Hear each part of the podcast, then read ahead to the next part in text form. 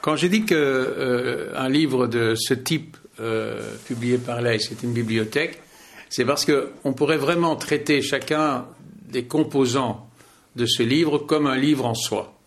en réduction, mais tellement dense par son information qu'on imagine que d'autres auraient pu le délayer euh, à la dimension d'un ouvrage proprement dit. Et là, on, peut un peu énumérer les choses, les, articles du, recueil euh, rassemblant euh, des, papiers de toutes sortes autour de trois thèmes principaux littérature, Chine et, la mer. Alors, en littérature, ça commence déjà par un essai euh, polémique sur Michaud, sur Henri Michaud, dans lequel, sous le titre Belgitude de Michaud, il montre l'embarras de, Michaud à l'égard de la Belgique comme un symptôme d'une démarche qu'il critique. Et qu'il critique parce que il y aurait d'un côté le fameux euh, débat intérieur de celui qui ne veut plus de ses racines et qui veut s'identifier ailleurs, mais est-ce que c'est vraiment une, démarche morale ou, une démarche intellectuelle, ou plutôt une démarche conjoncturelle, en l'occurrence de euh, se confondre avec l'humus euh, parisien. D'autre part, il montre aussi que le côté grand voyageur que, dont s'est affublé Michaud et dont on lit évidemment des retombées dans des textes comme Voyage en Grande Garabagne, etc., est-il vraiment fondé, ce, passé de, voyageur? Et, là, il met le doigt, surtout en ce qui concerne certaines réalités, certains référents chinois, sur euh, des indications qui sembleraient prouver qu'on a peut-être affaire à une forme de supercherie, sans qu'il y ait une condamnation, parce qu'il ne s'agit pas dans ce domaine-là de faire intervenir une quelconque morale, mais je crois qu'il est bon d'objectiver euh, cette, question. Alors il y a un article sur un auteur qu'il adore et qu'il nous fait aimer, même si nous avons fortement eu tendance à l'oublier, c'est Chesterton. Et je, pense que ce qui le passionne chez Chesterton, euh, c'est qu'il est un de ces grands esprits euh, humoriste euh, à la George Bernard Shaw, ou peut-être à la Oscar Wilde, euh, tout en étant différent fondamentalement des deux autres. Par rapport à Wilde, il n'est absolument pas farfelu ou absolument pas décadent, certainement pas. C'est au contraire un, écrivain édifiant, pourrait-on dire, mais il prouve qu'on peut être à la fois humoriste et édifiant.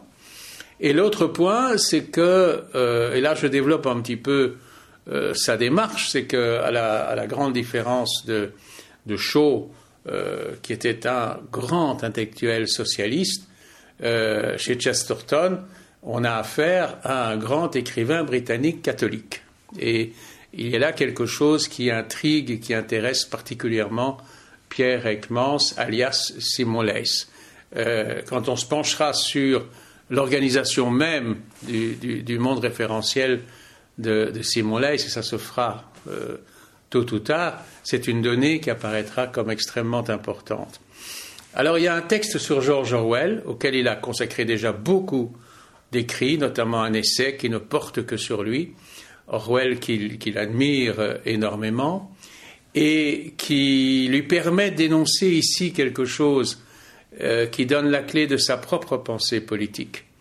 Il est évident que euh, Simon est un écrivain, il a beau s'en défendre, c'est un écrivain politique. Euh, c'est quelqu'un qui a, en Occident, du moins dans le monde occidental, dans lequel on doit intégrer l'Australie, dans la mesure où l'Australie fait partie encore un peu de l'orbite britannique, euh, et que l'orbite britannique, c'est plus ou moins européen, euh, il a été le premier à dire extrêmement clairement combien euh, le maoïsme de salon des années 60, et qui a notamment nourri la contestation de 68,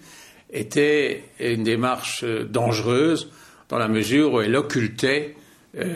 toutes les obscures menées d'un régime dictatorial. Et là-dessus, évidemment, il reste toujours très fidèle à lui-même, parce que, parlant d'Orwell, il y fait déjà allusion, il y reviendra largement dans toute la partie de l'ouvrage qui porte sur la Chine, mais ça l'amène à dire une chose avec une limpidité euh, dont il n'a jamais usé à ce propos jusqu'à présent, c'est dire, au fond, la grande opposition n'est pas la grande opposition, disons, classique gauche-droite, c'est l'opposition entre euh, libertaire et totalitaire. Et euh, je suis très reconnaissant à, à d'être arrivé à, ramasser euh, sa, prise de position et sa philosophie politique dans cette dichotomie-là, qui est très opératoire, qui est très applicable à énormément de situations, qui, n'oblige pas chaque fois à euh, entrer dans les détails. Euh, la question c'est comment une organisation sociale respecte-t-elle, favorise-t-elle et essaye-t-elle de, promouvoir la liberté de, de chacun, la liberté de l'individu, ou au contraire lui impose un totalitarisme de quelque nature que ce soit? Il parle de Joseph Conrad. Alors, beaucoup de choses le rapprochent de Conrad. Le, goût de la mer, en particulier, parce que lui-même, il fait beaucoup de bateaux. C'est pas pour rien qu'il parle volontiers d'écrivains qui ont un rapport à ça. Euh, il y a aussi chez, Conrad une, euh, intuition de l'évolution du corps social euh, dont il y a deux exemples majeurs dans son œuvre, qui sont d'une part l'agent secret, qui est une extraordinaire fable autour du terrorisme, et d'autre part au cœur des ténèbres, euh, euh, qui est aussi un texte dans lequel, comme d'autres intellectuels britanniques ou devenus britanniques à l'époque, il dénonce le Congo d'avant d'avance son, son, lait à la Belgique, c'est-à-dire le, Congo, tant qu'il était la, propriété exclusive du, roi, du roi Léopold II. Euh, il s'est produit là un, génocide dont, curieusement, on parle, on parle très très peu. Et dans, cette conscience euh, là, euh, dans le chef de l'AIS, il ne peut évidemment pas faire l'économie de sa propre condition de Belge. Donc ce n'est pas comme si c'était Mark Twain ou comme si c'était euh, Conrad euh, ou, le récent prix Nobel qui parle, c'est un Belge.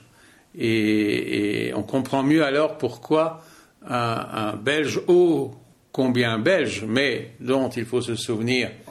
qu'un des, ancêtres avait gouverné le Congo, euh, vit douloureusement euh, cette expérience-là. Euh, phénomène, il faut l'avouer, qui n'est pas si fréquent que cela en Belgique, qui est beaucoup plus répandu dans d'autres pays colonisateurs que dans, la Belgique. Et là aussi, il est un petit peu le caillou dans la chaussure, hein. c'est, le moins qu'on puisse dire. Alors, il y a un magnifique texte sur un, écrivain qui le fascine parce qu'il lui a emprunté même son pseudonyme, c'est Victor Ségalen. Et il nous fait un portrait de Ségalène en une vingtaine de pages, euh, qui est la plus belle synthèse que, que, j'ai jamais lue sur, sur Ségalène. Euh, même si on n'a jamais ouvert ses livres, là, grâce à ce texte, on, on en apprend plus. Pourquoi Ségalène Pourquoi Ségalène le touche-t-il à ce point? C'est parce que ça a été aussi un fou de Chine.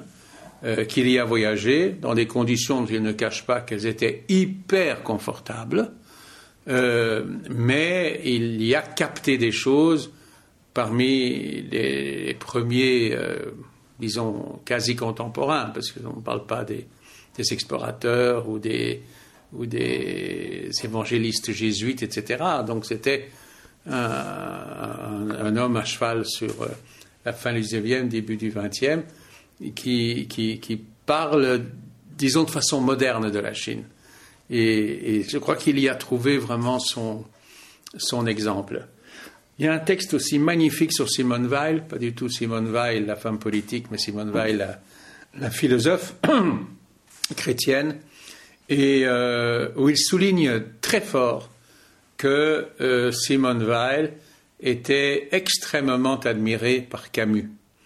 Et on, est là aussi dans, un, dans une attitude vis-à-vis de Camus qui se généralise de plus en plus et qui exalte, disons, la, la beauté d'âme de Camus euh, par rapport euh, aux attitudes et aux prises de position d'un Sartre.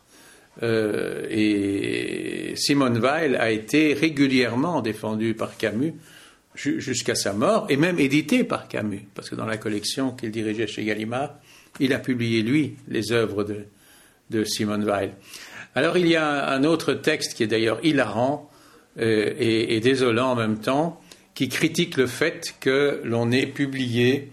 les euh, documents euh, servant à l'élaboration du dernier livre inachevé et inédit de Nabokov. On, l'a publié, on s'en souvient, il y a quelques années, en, séparant dans la même page des facsimilés de ces petites, euh, petits cartons de notes et leur transcription en version plus, plus lisible. Et il est, très drôle en parlant de ça, tout en étant très sévère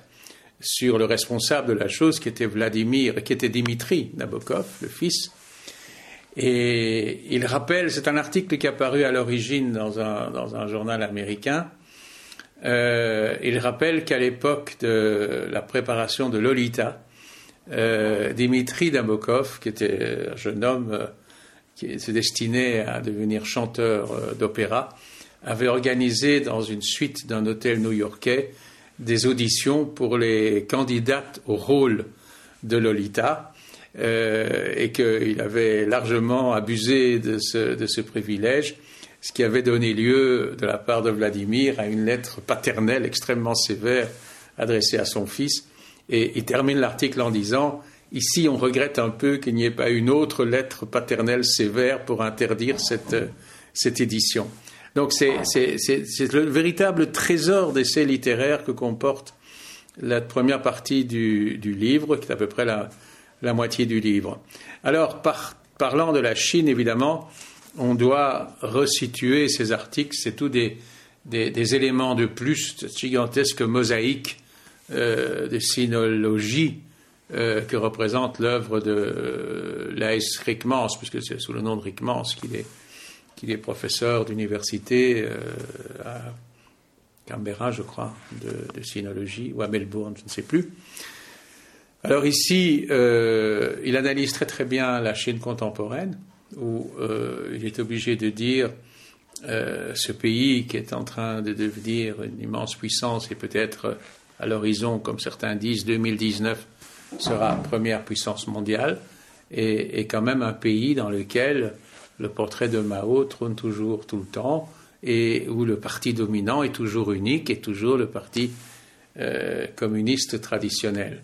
Alors, on a un peu tendance aujourd'hui à passer un voile pudique là-dessus, parce que tout le monde a besoin de la Chine,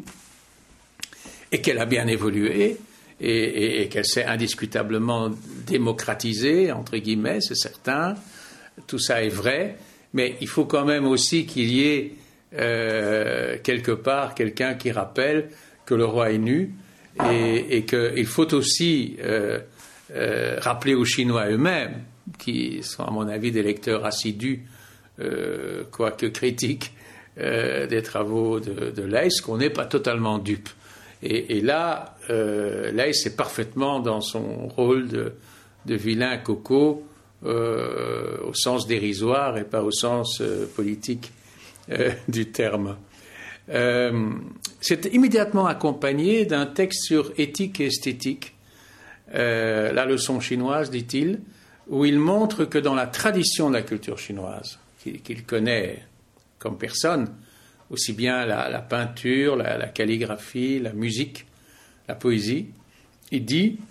que euh, une des grandes constantes de, la pensée chinoise sur le plan artistique, euh, c'est de laisser entendre que l'artiste ne pourra exceller que s'il excelle en tant qu'homme. Donc il y a une dimension éthique de, l'expression artistique, et que même cette dimension éthique l'emporte sur l'artistique. Euh, il donne des exemples de, dérogation à cette règle, bien sûr. Il montre un, un, auteur auquel on avait beaucoup de choses à, reprocher sur le plan moral, qui se trouve être un des plus grands poètes chinois. Il le reconnaît certainement. Mais c'est une espèce de constante, malgré tout, dans, l'exercice de, l'art et qu'il est était bon de rappeler. Alors, il y publie aussi euh, la, la, préface qu'il a donnée au livre de Philippe Paquet sur Madame Chiang Kai-shek. Euh, c'est pas du tout un exemple de ce dont on parlait tout à l'heure, c'est-à-dire de préfaces qui sont meilleures que le texte qu'il précède. C'est certainement pas le cas, mais, euh, euh, c'est quand même un, texte euh, magnifique parce que, à la différence de Philippe Paquet, qui a fait un monument de la biographie, un des plus grands livres biographiques parus depuis très longtemps, qui accumule les prix, qu'il y en aura encore d'autres. Il se trouve que, par hasard, euh, Simon Leys a vu Madame Chiang Kai-shek à la toute fin de, sa vie, et il a une description de Madame Chiang Kai-shek euh, quittant la cathédrale Saint-Patrick à Manhattan, flanquée de ses deux euh, gardien, gardien de corps, euh, qui, euh, qui en dit effectivement très très long, y compris le fait qu'elle était à Saint-Patrick. Donc là, encore une fois, euh, je crois que Philippe Paquet lui-même, qui est un disciple de Simon Leys, a, trouvé là le, point de départ et le point d'accroche euh, de ce récit de toute l'histoire de la Chine jusqu'à la mort de Mme Chiang Kai-shek au tout début de, ce, de ce, siècle, euh, dans cette dimension d'occidentalisme, y compris religieux, euh, qui nous fait comprendre en, en, comment la Chine a évolué au XXe siècle, quelles étaient peut-être les raisons, pas si mauvaises que ça, euh, de la part de Mao de, de s'opposer à, à Chang, mais permet de comprendre aussi en quoi la Chine évolue aujourd'hui dans le sens de ce qui s'était peut-être dessiné dans son évolution à l'origine même du XXe siècle. Euh, et je crois que le, livre de Paquet, auquel vient s'ajouter euh, inséparablement, dans ce cas-ci, le texte de, de Leys est, une pièce à conviction extrêmement importante. Il y a un texte euh, absolument hilarant sur les notes que prenait Roland Barthes pendant son, son voyage en Chine à l'époque euh, de la chino-mao-mania dans l'intelligentsia française, où il en prend vraiment pour son grade et on est presque obligé de se demander si le reste de son œuvre n'est pas euh, quelquefois, euh, disons, contaminé par ce qu'il appelle de la pure sottise, et on ne peut pas lui, lui donner tort. il y a un, reportage alors, mais absolument saisissant sur,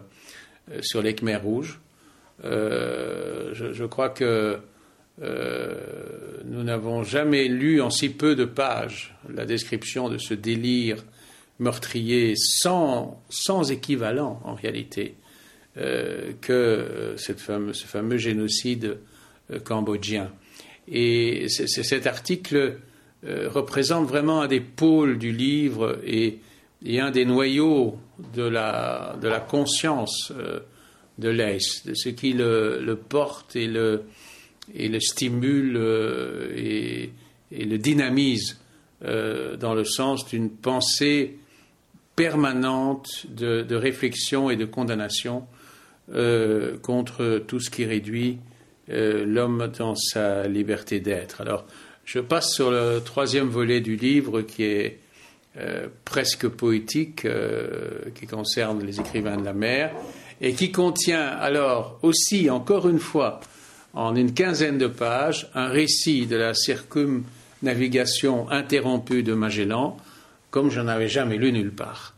Donc euh, c'est vrai que un livre comme celui-là, dans ses, dans moins de, de 300 pages, eh bien, c'est largement l'équivalent d'une très riche bibliothèque.